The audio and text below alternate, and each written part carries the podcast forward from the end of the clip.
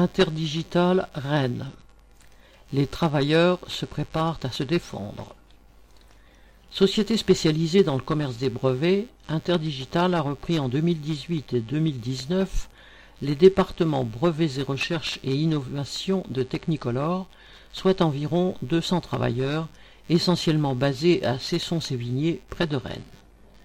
Mercredi 19 mai, un lanceur d'alerte, resté anonyme, a averti les représentants du personnel de l'imminence d'un plan de licenciement de 60 des 550 travailleurs du département recherche et innovation.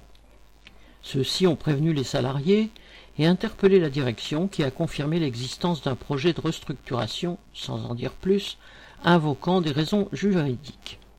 Cette nouvelle a fait l'effet d'une bombe.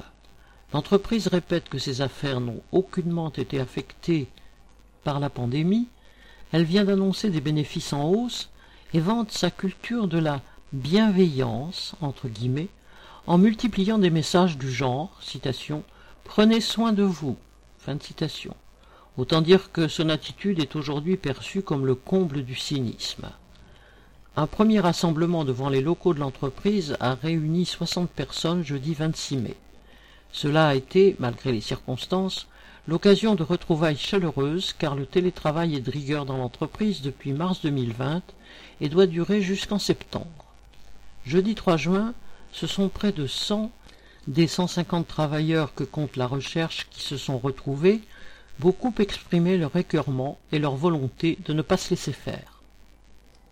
Rendez-vous a été pris pour le jeudi 10 juin, où se tiendra, à la demande des représentants du personnel, un CSE extraordinaire.